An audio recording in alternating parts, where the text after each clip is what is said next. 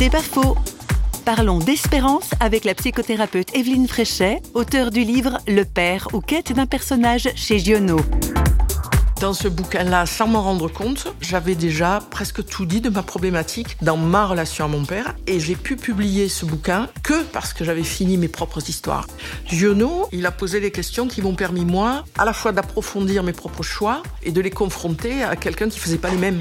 Pour Giono, la vie était sans Dieu, très désespérée, et il tenait debout juste par l'écriture, en fait. Dans ma relation à Dieu, je trouve à la fois des réponses, mais quelque chose qui sonne juste, qui fait sens pour moi dans ma vie, quoi. Et je disais que Giono avait fini sa vie dans le désespoir. Et moi, je sais que quelle que soit la difficulté, quels que soient les, moments de doute, tout est posé, quoi. Il y a un avenir pour moi et une espérance.